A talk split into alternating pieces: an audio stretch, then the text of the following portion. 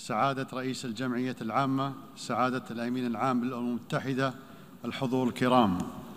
يطيب لي أن أتوجه بالتهنئة لسعادة السيد عبد الله شهيد لتوليه رئاسة الدورة السادسة والسبعين للجمعية العامة. متمنيا له التوفيق والنجاح في مهمته. كما أعرب عن تقديرنا لسعادة السيد فولكان بوسكير على جهوده في إدارة أعمال الدورة الخامسة والسبعين للجمعية العامة. وأتقدم بالتهنئة لسعادة السيد أنطونيو غوتيريش على تجديد انتخابه أمينا عاما للأمم المتحدة ونؤكد دعمنا له في مهمته. الحضور الكرام يرسل اجتماعنا اليوم تحت عنوان استعادة الأمل ولقاءنا حضوريا وليس عن بعد إشارة مهمة بشأن العودة إلى مسار الحياة إلى مسار الحياة العادي من دون التخلي عن وسائل الحماية والوقاية بالطبع. وذلك بعد فترة عصيبة عاشها العالم ولا يزال جراء جائحة كوفيد 19 التي خلفت ملايين الضحايا وأزمات إنسانية واجتماعية واقتصادية لا حصر لها. لقد أظهر هذا الامتحان الصعب الذي لا تزال الإنسانية تتعرض له ثغرات ونقاط ضعف في نظام أمننا الجماعي. والهمنا في الوقت نفسه الكثير من الدروس ومنها أهمية الموازنة بين الحرص على صحة الناس ودوران عجلة الاقتصاد الذي يؤمن مصادر عيشهم في الوقت ذاته. وكذلك أهمية التكامل بين دور الدولة الذي لا غنى عنه داخل حدودها من ناحية ودورها في مواجهة القضايا العابرة للحدود والالتزامات المشتركة لمواجهة التحديات والأزمات والكوارث من ناحية أخرى. إننا نؤكد دعمنا لتحقيق الأولويات الواردة في الرؤية المطروحة لهذه الدورة ونشدد على ضرورة التوزيع العادل للقاحات وضمان وصولها إلى بلدان الجنوب وتأمين العلاج للجميع وكذلك ضرورة تنسيق الجهود في مكافحة وباء آخر هو وباء الأخبار الكاذبة ونظريات المؤامرة والتشكيك غير المسبوق في جود في جدوى اللقاحات الذي اجتاح العالم أيضا ابان هذه الجائحة والذي ما زال يعيق الانتشار الضروري للقاحات في ظروف استمرارها. وأشير هنا إلى أن دولة قطر قد اتبعت نهجا متوازنا وفعالا في التصدي للجائحة وآثارها الصحية والاقتصادية على المستوى الوطني.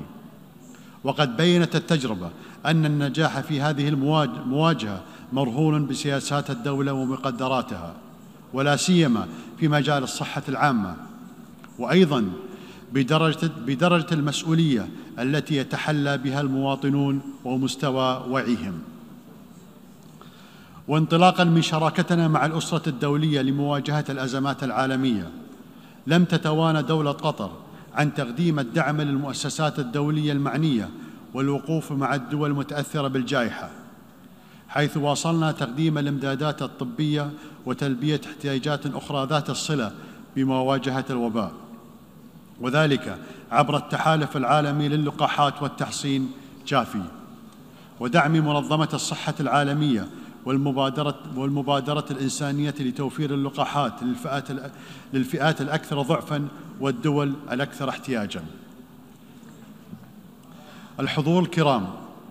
يشغل موضوع موضوع النزاعات الأمم المتحدة ويلقي على كاهلها أعباء كثيرة منذ تأسيسها. وتشكل منطقة الشرق الأوسط للأسف مصدرا لقسم كبير من هذه الأعباء. ولذلك تعتبر قطر الإسهام في مجال الحل السلمي للنزاعات من أولوياتها. بما في ذلك طرح تصورات للأمن الجماعي فلا أمن ولا استقرار ولا تنمية ولا حياة إنسانية كريمة في ظل النزاعات. لقد حرصنا دائما على إحلال إحلال مناخ السلام والاستقرار والتعاون في المنطقة فمثلا على مستوى الخليج بيئتنا المباشرة. أكدنا مرارا على أهمية مجلس التعاون لدول الخليج العربية والتزامنا بتسوية أي خلافات عن طريق الحوار البناء. وقد أتى إعلان العلا الذي صدر عن قادة دول مجلس التعاون لدول الخليج العربية في شهر يناير الماضي تجسيدا لمبدأ حل الخلافات بالحوار القائم على المصالح المشتركة والاحترام المتبادل. ونحن واثقون من ترسيخ هذا التوافق الذي حصل بين الأشقاء. ومن ناحية أخرى نرى أنه لا حل للخلافات والاختلافات في وجهات النظر مع إيران إلا بالحوار العقلاني على أساس الاحترام المتبادل. وينطبق ذلك على مسألة العودة للاتفاق النووي مع إيران. ولا أعتقد أنه يتوفر لدى أحد بديل لهذه المقاربة. بمن في ذلك من يعارضون العودة إلى الاتفاق. الحضور الكرام شهد هذا العام انتهاكات إسرائيلية عديدة في القدس الشرقية المحتلة وتكرار الاعتداء على المقدسات الإسلامية والمسيحية وبالأخص الحرم القدسي الشريف خلال شهر رمضان المبارك. والاستيلاء على منازل الفلسطينيين في إطار سياسة التهويد والاستيطان. وتبع ذلك تصعيد عسكري خطير في قطاع غزة. أوقع المئات من الضحايا من المدنيين العزل وتسبب في تفاقم الوضع الإنساني المتردي أصلا في القطاع. يتحمل المجتمع الدولي مسؤولية تحقيق تسوية سلمية شاملة وعادلة للقضية الفلسطينية بإقامة الدولة الفلسطينية على حدود عام 1967 وعاصمتها القدس الشرقية إلى جانب دولة إسرائيل وإنهاء احتلال الأراضي العربية والحل العادل لمسألة اللاجئين. هذا ما توافق عليه المجتمع الدولي منذ عقود ولكنه لا يجد طريقه للتطبيق على الرغم من مخاطر بقاء هذه القضية دون حل. وكنتيجة لهذا التسويف المتواصل يظهر من حين لآخر من يعتقد أنه يمكن تهميش القضية الفلسطينية على جدول الأعمال الدولي. أو أنه يمكن الالتفاف على قضية وطنية عميقة الجذور بطرح أفكار مثل تحسين الوضع الاقتصادي للسكان تحت الاحتلال بدلا من إزالة الاحتلال. ومؤخرا جاءت قضية ترحيل اهالي الشيخ جراح وسلوان واقتحامات المسجد الأقصى من طرف من طرف المستوطنين وردود الفعل الشعبية الفلسطينية والعربية والعالمية الغاضبة لتؤكد من جديد على مركزية القضية الفلسطينية وأنه لا سبيل للالتفاف عليها. الحضور الكرام لقد شكل قرار الانسحاب الأمريكي من أفغانستان بعد مفاوضات مع حركة طالبان منعطفا هاما للغاية بالنسبة لهذا البلد. وتقع على عاتق الشعب الأفغاني بجميع أطيافه اولا وعلى المجتمع الدولي ثانيا.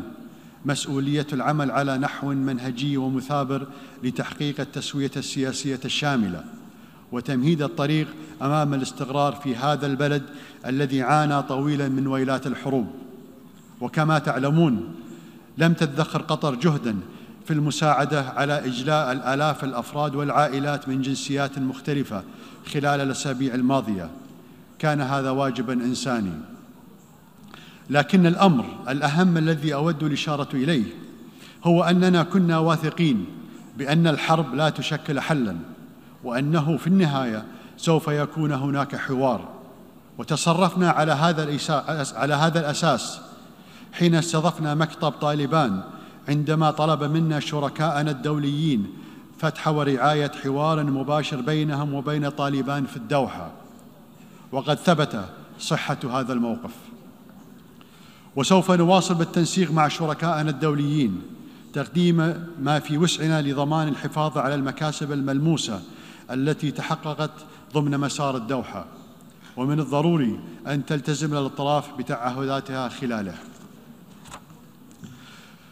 وتؤكد دولة قطر على موقفها الثابت بشأن ضرورة حماية المدنيين واحترام حقوق الإنسان ومكافحة الإرهاب وتحقيق حل سياسي شامل لضمان الأمن والاستقرار لما فيه مصلحة الشعب الأفغاني الشقيق. ونشدد هنا على أن أهمية استمرار المجتمع الدولي في تقديم الدعم لأفغانستان في هذه المرحلة الحرجة وفصل مجال المساعدات الإنسانية عن الخلافات السياسية كما نؤكد على ضرورة استمرار الحوار مع طالبان لأن المقاطعة تؤدي فقط إلى الاستقطاب وردود الفعل. أما الحوار فيمكن أن يأتي بنتائج إيجابية. ليست المسألة في أفغانستان مسألة انتصار ولا هزيمة بل مسألة فشل فرض نظام سياسي من الخارج. وبغض النظر عن النوايا والجهود التي بذلت والأموال التي استثمرت انهارت هذه التجربة في أفغانستان بعد عشرين عاما. وقد توصل العالم إلى استنتاجات صحيحة في هذا الشأن. ولكن من الضروري تجنب الانزلاق إلى التطرف المضاد بتخلي الدول الكبرى عن واجباتها في قضايا السلم العالمي وضمان تنفيذ المواثيق الدولية وحماية المدنيين من جرائم الحرب. فثمة فرق بين فرض الوصاية على الدول الأخرى وبين قيام الدول الكبرى بواجباتها في تنفيذ القرارات والمواثيق الدولية كما لا يعقل أن تفرض دول كبرى على دول أخرى شك شكل النظام السياسي الذي تراه مناسبا لها بقوة السلاح من ناحية وأن تتخلى من ناحية أخرى عن دعم دول توصلت إلى نفس نظام الحكم المنشود بإرادة شعوبها ومن دون تدخل خارجي.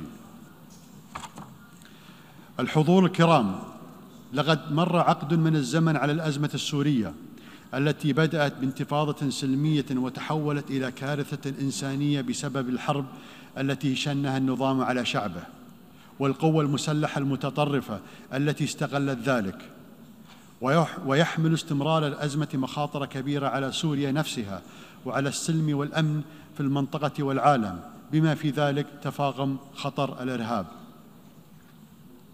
لا يجوز إهمال القضية السورية ولا إدارة المجتمع الدولي ظهره لمعاناة الشعب السوري مثل ما حصل مؤخرا إبان قصف مدينة درعا وغيرها.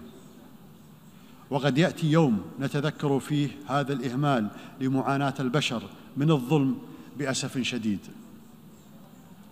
يتعين على المجتمع الدولي مضاعفة الجهود لإنهاء هذه الأزمة من خلال الحل السلمي وفقا لإعلان جنيف واحد. وتنفيذ قرار مجلس الأمن 2254 بجميع عناصره والمحافظة على وحدة سوريا الإقليمية والوطنية وسيادتها واستقلالها. وفي الشأن الليبي فإن التطورات الإيجابية التي شهدتها ليبيا خلال العام المنصرم تبعث على تفاؤل حذر. فوقف إطلاق النار وانعقاد منتدى الحوار السياسي الليبي وصولا إلى انتخاب ممثل السلطة التنفيذية المؤقتة ونيل حكومة الوحدة الوطنية المؤقتة ثقة مجلس النواب كلها تطورات إيجابية. ونحن ندعو الأطراف الليبية كافة للحفاظ على هذه المكاسب وضمان التنفيذ الكامل لما تم الاتفاق عليه على المسارات السياسية والاقتصادية والأمنية وإنجاح عقد الانتخابات والعمل على تحقيق المصالحة الشاملة. بالنسبة للأزمة في اليمن حيث أدت الحرب إلى وضع إنساني مأساوي ومخاطر تقسيم قد تفضي بدورها إلى تفجر صراعات أخرى. تؤكد دولة قطر حرصها على وحدة اليمن وسلامة أراضيه وموقفها الثابت بأن السبيل الوحيد للخروج من الأزمة هو من خلال التفاوض بين الأطراف اليمنية على أساس مخرجات الحوار الوطني. والمبادرة الخليجية وقرارات مجلس الأمن ذات الصلة بخاصة القرار 2216 الحضور الكرام يصادف في هذه الأيام مرور خمسين عاما على انضمام قطر إلى الأمم المتحدة. في الحادية والعشرين من سبتمبر 1971 وخلال العقود الخمسة الماضية تميزت العلاقات بين قطر والمنظمة الدولية بالتعاون الوثيق وإقامة شراكات نموذجية في مختلف المجالات. فرهان قطر على المؤسسات الدولية والتعاون المتعدد الأطراف هو رهان استراتيجي. وفي هذا الإطار نؤكد على مواصلة الإسهام بدعم كيانات الأمم المتحدة. والوفاء بتعهداتنا في القضايا التي حددها المجتمع الدولي كأولويات في هذه المرحلة. إننا سعداء أن تكون الدوحة عاصمة للعمل الدولي المتعدد الأطراف في منطقتنا التي هي في أمس الحاجة لعمل وجهود وكالات الأمم المتحدة والمؤسسات الدولية حيث بدأت مكاتبها في الدوحة بالعمل. وفي هذا السياق فإننا نتطلع لافتتاح بيت الأمم المتحدة في الدوحة قريبا. وبمناسبة الحديث عن الأمم المتحدة والقضايا العالمية التي تواجه الإنسانية جمعاء والتي تبرز الحاجة إلى دورها أشير هنا إلى مشاركة دولة قطر في الجهود الدولية في مكافحة الإرهاب ومعالجة أسبابه من خلال دعم التعليم ومعالجة الفقر والبطالة بين الشباب. وحل النزاعات التي تشكل أيضا مولدا للإرهاب. كما أشير إلى تزايد اعتماد العالم على تكنولوجيا المعلومات والاتصالات الحديثة في كافة مناحي الحياة من التعليم وحتى الأمن والاقتصاد. ولكن في المقابل استشعر العالم الآثار المترتبة على إساءة استخدام الفضاء السبراني بما في ذلك اختراق مجال الأفراد الخاصة والقرصنة الدولية. وما يشكله ذلك من تهديد خطير ينعكس على أمن واستقرار المجتمع الدولي. ومن هذا المنطلق نجدد الدعوة للأمم المتحدة لتقود عملية توحيد الجهود لمنع سوء استخدام التقدم العلمي في مجال الأمن السبراني وتنظيم هذا الجانب الحيوي استنادا لأحكام القانون الدولي. حضور الكرام يظل تغير المناخ من أهم التحديات الخطيرة في عصرنا بما يحمله من آثار كارثية على جميع جوانب الحياة للأجيال الحالية والقادمة مما يستلزم مواصلة جهودنا المشتركة لمواجهة هذه الآثار. ونتطلع أن يكون مؤتمر الأمم المتحدة كوب 26 القادم في غلاسكو بالمملكة المتحدة نقطة تحول نحو تحقيق طموح المجتمع الدولي. وفي هذا الصدد نشير, نشير إلى أن دولة قطر وضعت تغير المناخ في مقدمة أولوياتها وتواصل اتخاذ الإجراءات اللازمة لتطوير التقنيات المتصلة بتغير المناخ والطاقة النظيفة. وسوف نعرضها على ذلك المؤتمر في نوفمبر القادم.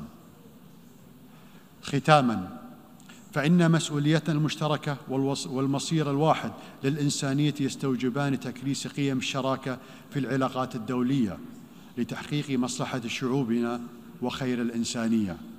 أشكركم والسلام عليكم ورحمة الله وبركاته.